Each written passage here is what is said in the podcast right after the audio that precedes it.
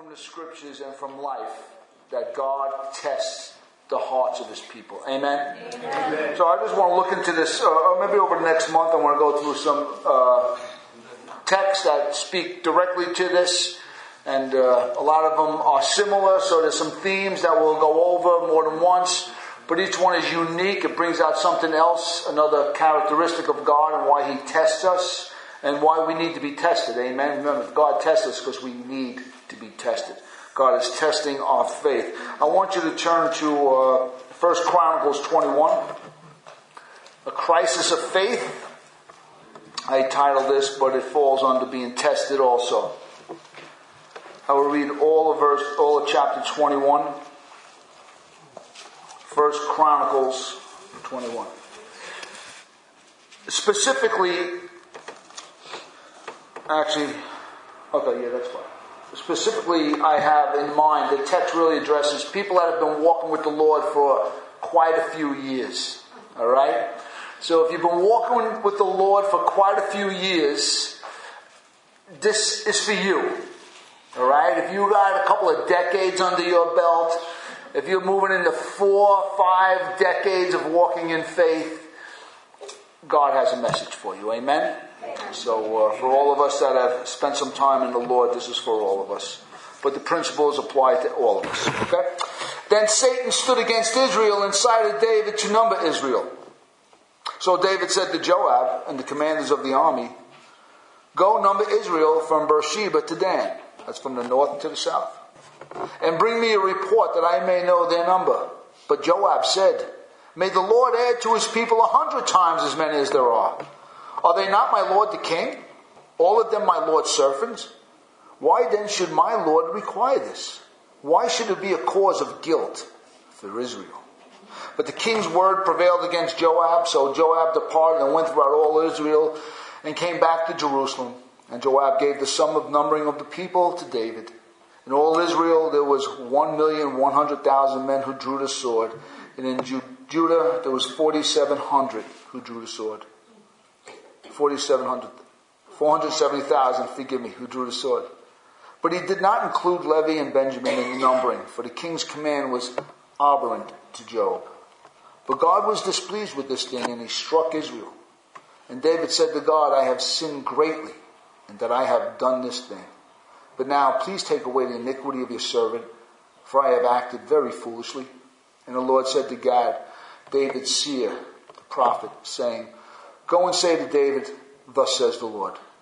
Three things I offer you. Choose one of them, that I may do it to you. So Gad came to David and said to him, Thus says the Lord, choose what you will. Either three years of famine, or three months of devastation by your foes, while the sword of your enemy overtakes you, or else three days of the sword of the Lord, pestilence on the land, with the angel of the Lord destroying throughout all the territory of Israel. Now decide what answer I shall return to him who sent me. Then David said to Gad, I am in great distress. Let me fall into the hands of the Lord, for his mercy is very great. But do not let me fall into the hand of man. So the Lord sent pestilence on Israel, and 70,000 men of Israel fell. And God sent the angel to Jerusalem to destroy it. And as he was about to destroy it, the Lord saw, and he relented from his calamity. And he said to the angel who was working destruction, It is enough. Now stay your hand. And the angel of the Lord was standing by the threshing floor of Onan the Jebusite. And David lifted up his eyes and saw the angel of the Lord standing between earth and heaven. In his hand he was a drawn sword stretched out over Jerusalem. Then David and the elders, clothed in sackcloth, fell upon their faces. And David said to God, Was it not I who gave the command to number the people? It is I who have sinned and done a great evil. But these sheep, what have they done? Please let your hand, O Lord my God, be against me and against my father's house, but do not let the plague be on your people. Now the angel of the Lord had commanded Gad to say to David that David should go up and raise an altar to the Lord on the threshing floor of Onan the Jebusite. So David went up by God's word, which he had spoken in the name of the Lord. Now Ornan was the thresh, Onan was threshing wheat. He turned and saw the angel and his four sons who were with him hid themselves.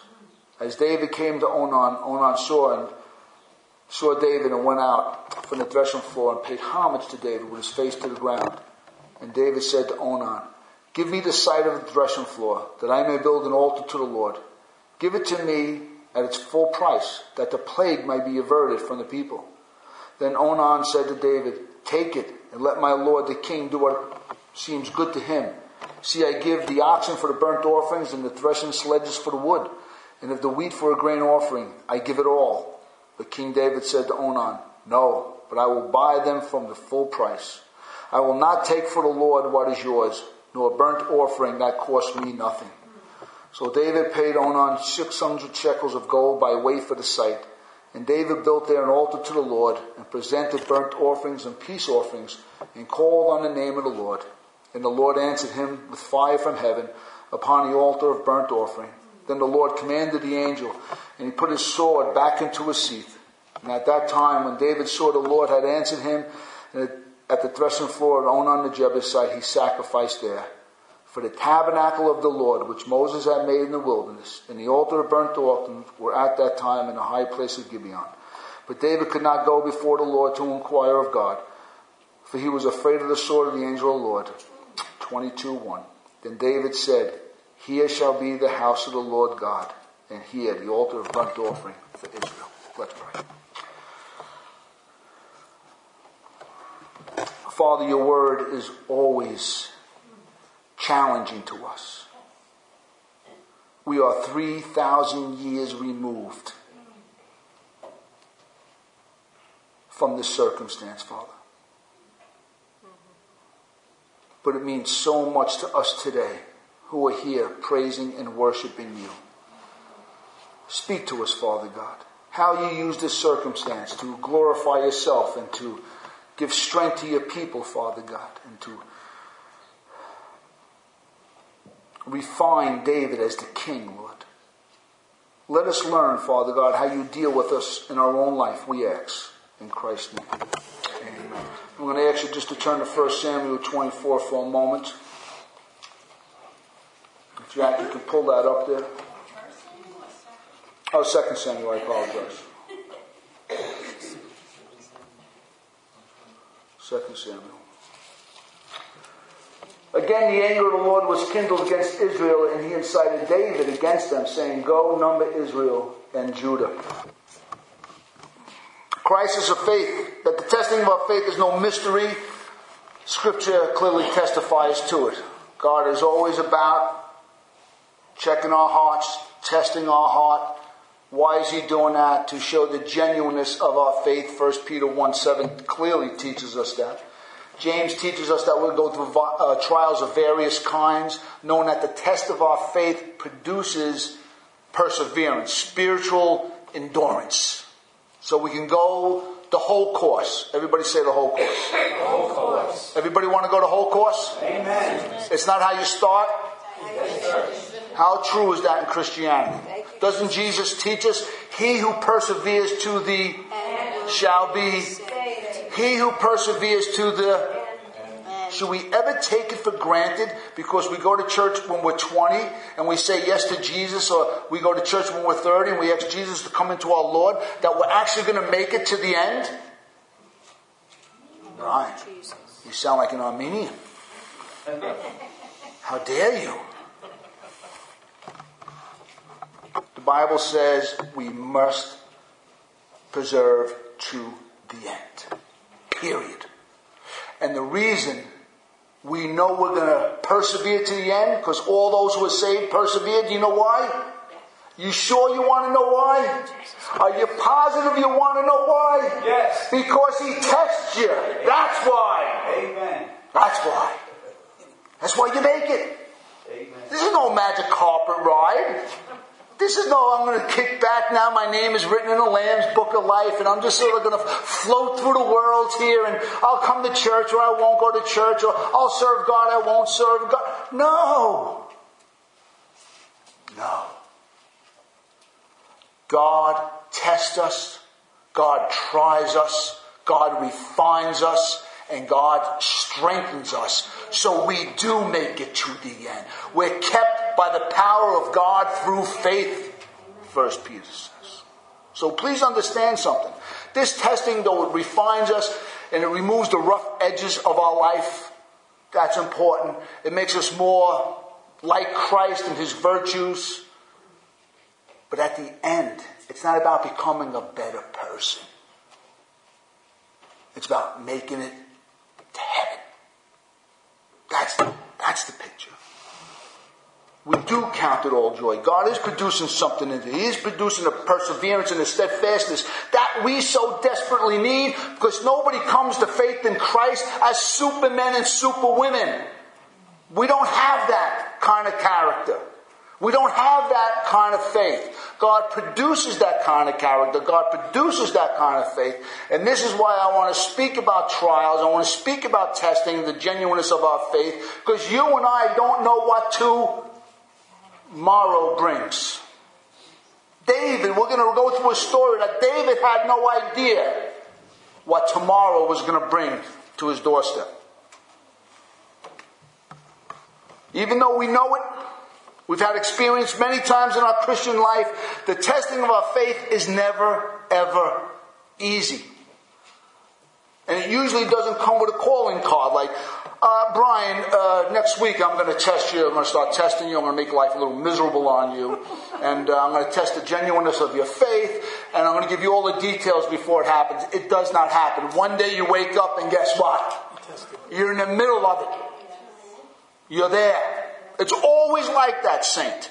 So if you're going through something, you're like, oh. So it takes me like a week, maybe a month. And I'm going, you know something? I think God is testing my faith. It never comes right away. It's, it's just there. Life becomes to feel uncomfortable, even miserable. Uh, things get, you know, things that used to be pleasantly predictable uh, for many years, all of a sudden start to elude us. It's not there. Life was predictable. It was good. All of a sudden there's doubt, there's fear, there's anxieties, there's irritability creeps in and, and, and all these insecurities. That's how I know when God's testing me. I'm not an insecure man, but when I get insecure, when I go, I, I'm the pastor, I pour out my heart. This is the way it works. I know God is putting his finger on something in my life. When I feel like I can't hide anywhere, everybody's looking. Everybody knows something about you. There's a conspiracy. When I go through certain things, I'm saying, you know something? God's testing. It usually takes me about a month of being miserable before I feel it, figure that out. But we find ourselves in a hard place. A very hard place. We're emotional wrecks on the inside with the big question, where is God? And many times all this is happening, and, I, and, and, this is why, and it's happening to David later on in his life after much success. Matter of fact, it's coming at the high point of David's life. Please understand this. That's why I'm talking to a lot of people that have been walking with the Lord for many years. Because you want to think that, you know, you're beyond being. Forget it. You're not. You're not. You're not. The test is over. Guess what? When we go to heaven. When we go to heaven. Praise the Lord. But it is important because that's the kind of story we're reading tonight.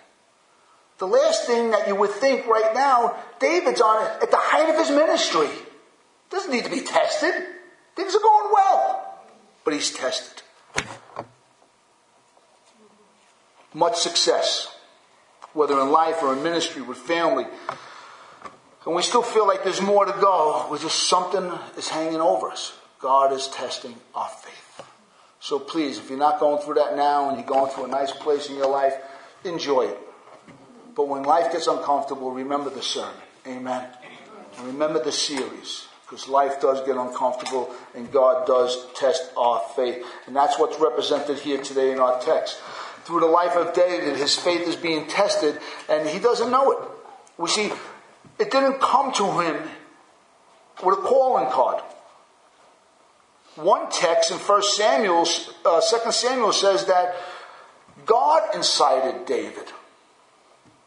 In 1 Chronicles it said that Satan incited David. And that's a big discrepancy. I mean, if you're not thinking through that text, then something's wrong. Who is it? Is it God? Or is it Satan? I'm not going to tell you now. I'll tell you at the end of the sermon. I'll tell you how it works out. But the point is, though, both are spirits, and you can't see it coming. It's just there. I'll give you a hint. God allows Satan to do things, all right? God says, I want to do something to my, my, my servant David, and I'm going to use Satan. That's how it works out. Okay. I love you, so I'll give it to you. Let me give you an example. Many times in our life, in your life, in my life, we don't know what lies ahead, do we? We don't know the weaknesses of our flesh, do we? There are things in your heart, in my heart, my mind doesn't know about. There's a waywardness in us. Do you know that? There's, a, there's an ability in us to forget God. There's an ability in us to get prideful about the things God gives us. There's an ability in us to forget that, you know, we rely on Jesus for everything in our life. And our, our mind doesn't know that yet. Our heart, it's in there. I remember going through a challenging time when I was a younger Christian and God had done so much great work in my heart. I just, I felt alive for God, alive. I felt like I didn't do anything for the Lord. I felt like I would have done anything for the Lord. And slowly but surely, I go through this awkward season in my life, and I remember asking God, What's going on? I try not to panic, I bring it to the Lord, that's all. At the same time, I was teaching martial arts, and I had this wonderful karate student. I, I, I trained him from the ground up. He had two left feet, two left hands when he came to me. He became a champion. He became a, a, strong black belt. He was the first guy to come to class. He was there early. He stayed late for many years. He fought in every tournament. He was a fighter. He was a born fighter. He loved to train. And, and one day I turned around and I, and I noticed a pattern developing in his life. He wasn't coming early anymore. He was just barely getting through the door before class started. And then when class ended, guess what he did? And after about several weeks, I'm saying, this is so uncharacteristic of this man. In karate, you don't, you don't have a, a, a talk. You do this. At the end of class, I made him fight everybody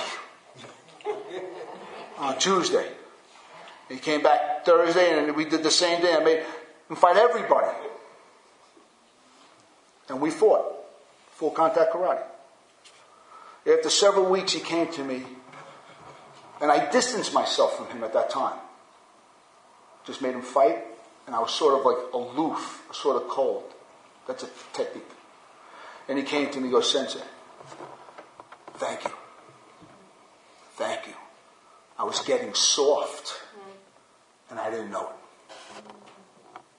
And I remember he left the dojo that night and I was cleaning up and, and God spoke to me. He goes, Brian, that's why I'm testing you. You're getting soft spiritually and you don't know it. You don't know it. David was getting soft.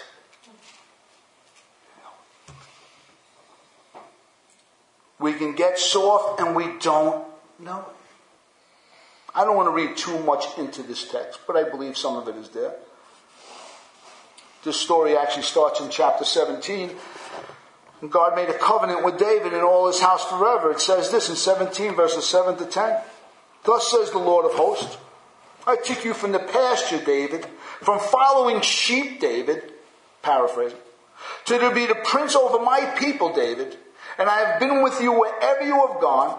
I have cut off all your enemies before you and I will make a name for you like the name of the great ones of the earth. A promise is given to David of what God was going to do to him and to his home forever, up until Christ, the great David. And chapter 18 and 19 and 20 show this marvelous, uh, uh, victorious military prowess of David conquering everybody.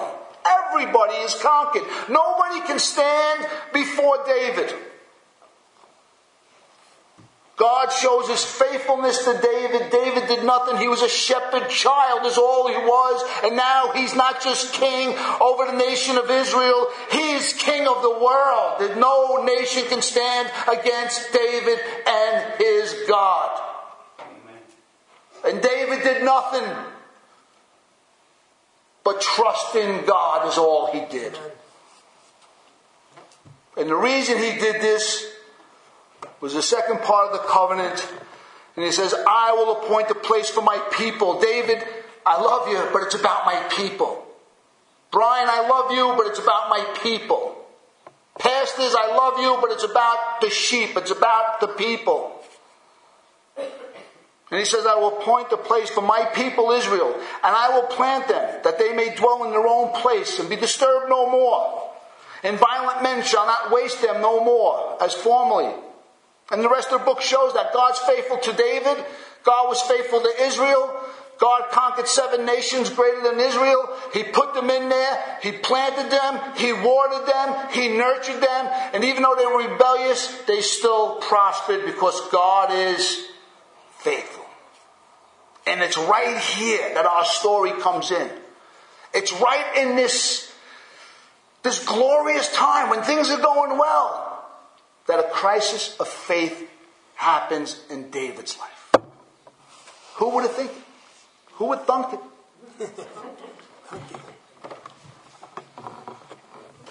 This is the last time you want to be tested. Test me when I'm not doing good. Don't test me now. I'm in the middle of a revival. And now you want to test my heart? And not just test him. It's one thing to be tested in the weak areas of your life, but he's being tested where he's the strongest. He's a warring king. He's a warrior. But he forgot that his military prowess and his heroic nature came from the Lord and not from the people he counted on. Where did it come from?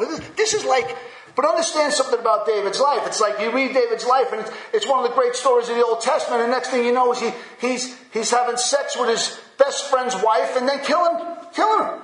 It's like it's like David. Sometimes, like I get to that part of the Old Testament, I, I try to go past it real quick because you know it's like you want to identify with David.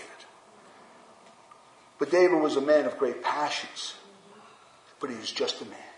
Amen, guys? Yes. And ladies, He's just a man.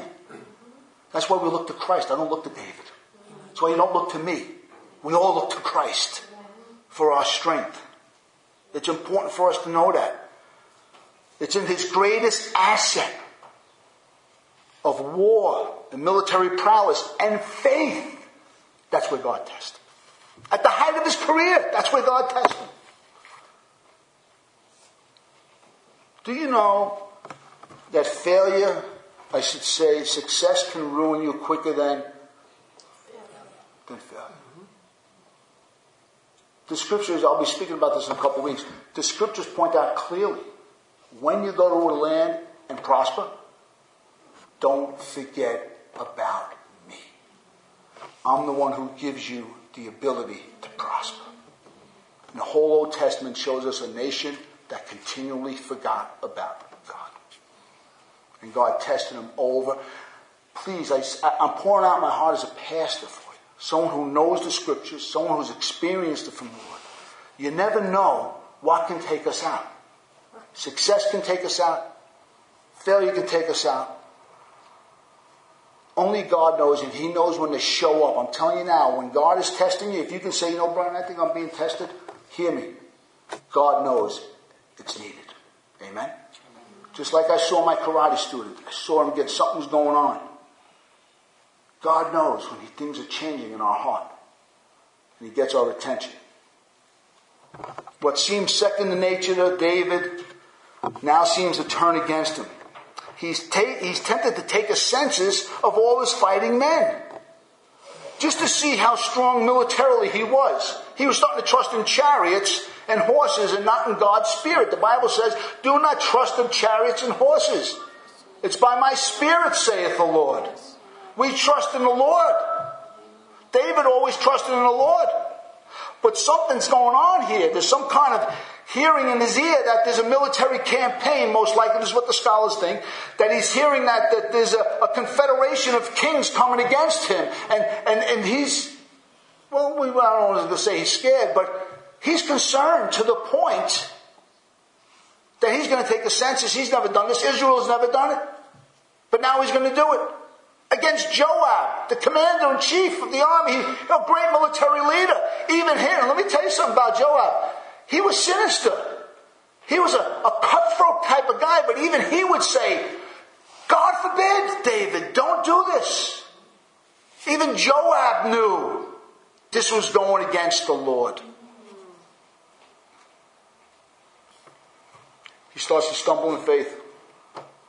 He starts relying on men, self, and not God. You would think this is why I'm speaking to saints that are older. Not older in age because there's no old saints in this church. But when you're walking with the Lord for a long time, you start getting older, you start worrying about things you might have never worried about. You start worrying about your health, you start worrying about finance, you start worrying about your children, you start worrying about your grandchildren, you start worrying about this. And all of a sudden, when you're 30 years old, you're like, God, pray out. You got the golden touch. And all of a sudden you get old and you get a little more anal and, you, and, you, and all of a sudden you get, am I speaking to anybody? Am I speaking to anybody? Yes. You start to think, how's it going to work out? How is this all going to work out? How the numbers aren't doing it. The Social Security and, and, and the 401k, it's, it's not going to work out. This is not, I can't make it. It's just never going to work out. On paper, David started to panic. How is this going to work out? Got to find out. I'll take a census. That's a good idea. Who's on my side? How many people do I have? David is just a man. You and I are just humans. And at any time, one day we can wake up and hear some rumors about maybe Social Security not being there, rumors about Medicare. I don't know what the rumors are. But you start hearing things from a distant land you're thinking, what's going to happen to? And we forget that the righteous never beg for bread. Thank you, Lord. We don't. Abraham went through this. Abraham, the father of our faith, was a man of fear and a man of faith. When he was called out of Ur of Chaldeans, he, the Bible makes it look like he just got up and went. He left his family, he left his friends, his acquaintances, he left his country, he went to a land he doesn't even know. But when he thought, but the Pharaoh of Egypt said, you know something? When he sees my wife, and that she's a beautiful woman, they're going to kill me and take my wife. So this is what I'll do. Wife, tell them you're my sister. Okay. What did she do? She told him he was a sister. She was the sister. He was the half, she was the half sister, but the point being that he got, he got afraid. He got tight. He forgot about God who called him. And he made a stupid move. And God covered him like God covered David. How about Elijah? Elijah went toe to toe with 400 prophets of Baal. Called down fire on everybody. Man of faith. The next day he got news Jezebel's after you. What did he do? He ran into a cave and hid. One moment we got this great historic act of faith by this great man of scripture. And the next day he's hiding in caves. We're human. I love the scriptures. It shows the humanity of God's people. Yes, that's right. He knows we're, He knows our frame. He knows we're just dust. From dust we come, dust we go. We need to be tested. This is why we make it to the end. Because God tests us and He strengthens us. And like I said, even Joab knows intuitively that this is this whole real this whole deal is wrong, David. You're taking God down off the you're, you're, easing God out of the whole thing over here, and you're, you're trusting in men, you're trusting in yourself, and you're not trusting in God anymore. It's not going to work. And this is what happens. Fear is driving the whole text. If you look at it, it's a fear driven, emotionally driven text. When God is not there and we think about rumors and we're worrying about the future, please understand that we become fear driven. Has anyone ever made decisions in hindsight based on fear? Tell me how productive they are. David's not thinking. He's almost lost his head. Joab is telling him, We don't need to do this. You're the greatest king to live because of Jehovah God. And you're doing this thing that's displeasing to God. It's displeasing to him. He's, you're going to bring the guilt on Israel, David. But he's mad. He, he's mad with fear. He can't hear good counsel anymore because he's so like a straitjacket on his reason, a straitjacket on his fear. He's forgot he's the man who ran out and slew Goliath with a couple of stones and a great heart of faith. All the memories are gone. It's fear driven decision making at its worst. Faith is totally absent from this whole text. And of course, the consequences follow. He immediately realizes he made a terrible mistake. Does it sound familiar? How many times have we turned around after listening to our emotions, not listening to counsel, to turn around and say, Oh my goodness, that was a terrible mistake? David cries out. Cries out to the Lord immediately for forgiveness. He sees that in David's case, not always in our case, I'm a minister. If you're a father, you're a mother, uh, you're a leader, you're a boss, you own a company, whatever it might be, if you, if you have a sphere of influence around you, uh, especially in the ministry, our sins can hurt a lot of people. As a pastor, my testing is going to be severe, praise God, because God wants us strong. We need it. We're just, we're, we're human beings. But a husband or a father who's leading a family is going to be tested because our consequences can what? It can affect a lot of people. It can affect a lot of people. We've seen the mess over many ministries that have fallen because the leader could not follow the Lord.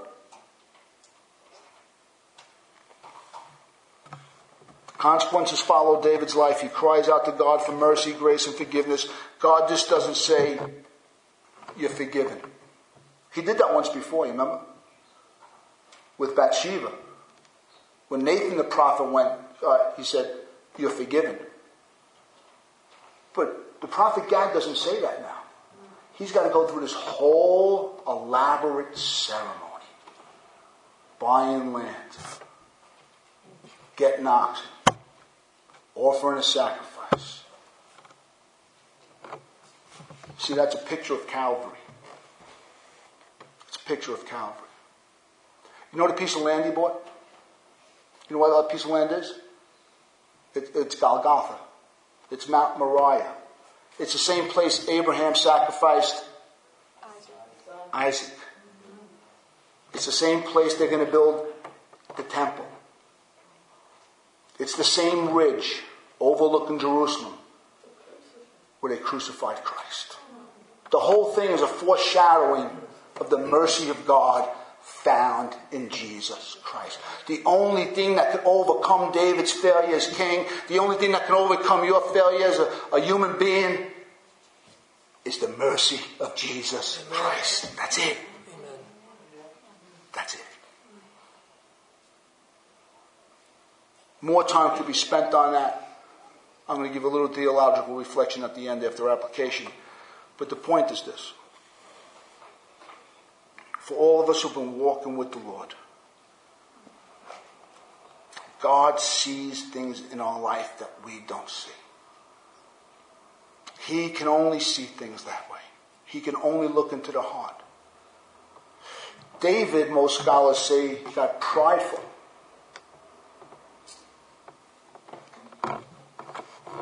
That's why he took the census. It was almost like a, a Nebuchadnezzar com- complex. You know who Nebuchadnezzar was? Remember that kid? He walked around his great kingdom going, Look at me. Look what I did. Look at this great kingdom of mine. He, he walked the walls seven days in one direction, in the other direction. Look at my great city. And then God struck him down because of pride. And many people think that, many scholars think that David was going through this. And I'm not going to disagree with that totally, but remember one thing. If you got a lot of pride, you can't have a lot of faith. Faith is not believing in God, faith is trusting in God. I think there's a crisis of faith. Was it instigated by pride? Possibly. But without a doubt, this is a crisis of faith. He was trusting in himself. He was trusting in his military prowess. He was trusting in his army. He was not trusting in God anymore. This is at the height of his life. He's been walking with the Lord for many years. The last thing that David needed was to be tested, but guess what? God tested him. God tested him. Because he has to persevere to when? To the end. And as I get into application, even in our older years, God tests our faith to teach us that we have to depend on Him right up until our last breath. And even in the greatest times, we need to learn to trust in the Lord. We can never take for granted for a moment. David took for granted why he was great. He forgot all the promises God told him.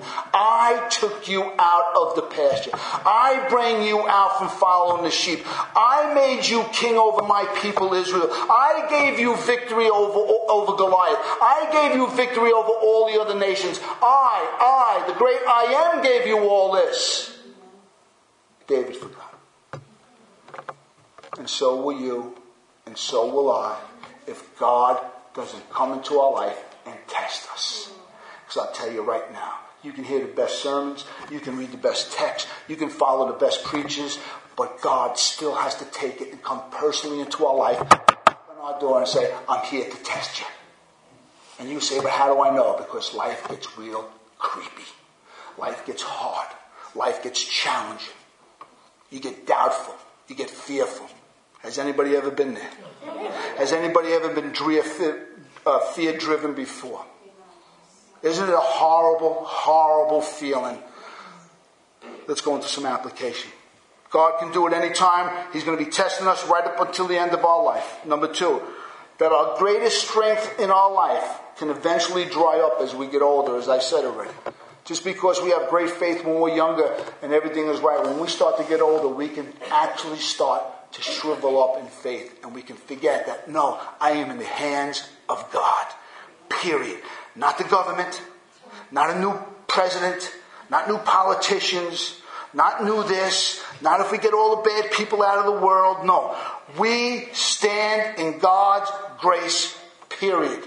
That is where our strength comes from. And the older we get, the more we need to hear. Am I right? Financial fears, physical needs, emotional needs, care for loved ones, all these things enter into our minds. They drive our decision making. And before you know it, God's not part of the equation anymore. I know I'm speaking to people now. I know we can get into this very easily and we can try to figure it out. How is it going to best work instead of just saying, Lord, I'm just going to trust you. I'm just going to trust you. You've never let me go. God had never let David go ever. Why would he stop now? We have to listen for the counsel around us. We have to recognize when the people around us, God raises up a Joab in our life to say, listen, this is not right. You're being fear driven. Come to your senses. My student, great student, good fighter, bring him to a big tournament. He was stepping out of his, his comfort zone. He was fighting this big tournament. And he was doing really well. He had to fight the European champion. The guy was tough guy was big. And he came to me in the back and he was shaking. He's already fought three fights already. And he was like, I don't know if I can do it. And he started, I could hear it in his voice was cracking. So I did what any good sensei did. I turned around, I smacked him as hard as I could. I said, get with it. You've trained, go out there and you fight like a rabid dog. You fight for your life.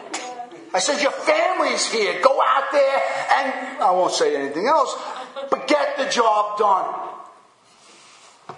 He fought the greatest fight he ever fought. Again, he said, Sensei, I need this. And that's what God does to us. We don't really, He comes sometimes and, then people, and you gotta say, hey, stop it. Where's God in the equation? If God before you, who can be against you? He'll more a conqueror. He'll never leave you nor forsake you. You can do all things in Christ Jesus. Don't we all need a good slap in the face once in a while? Hopefully this sermon does that. But God is faithfulness when we're going through challenges and testings, he'll never let us be tested alone. Only one man was tested alone. Where? In, in the wilderness. In the wilderness.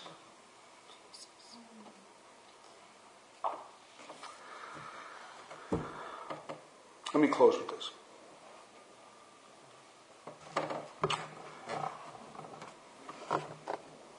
We've got this whole elaborate picture. Satan on one hand inciting David. God on the other hand, he's inciting David. Who's inciting David? We know that God uses Satan. But two authors are attributing it to either God or Satan. You see, all our sin corporately brought Christ to the cross. The time was going to come. The greatest manifestation of the temple, of mercy, of sacrifice was going to come through Jesus Christ. At that moment, at the nation's lowest point, at David's lowest point, God gave him the greatest foreshadowing of Jesus Christ. In that whole elaborate buying and purchasing the land, just giving you a little, I'm not going to develop it, but it was a foreshadowing of the great mercy and grace. God used the known failure of David. God used the known failure of Israel.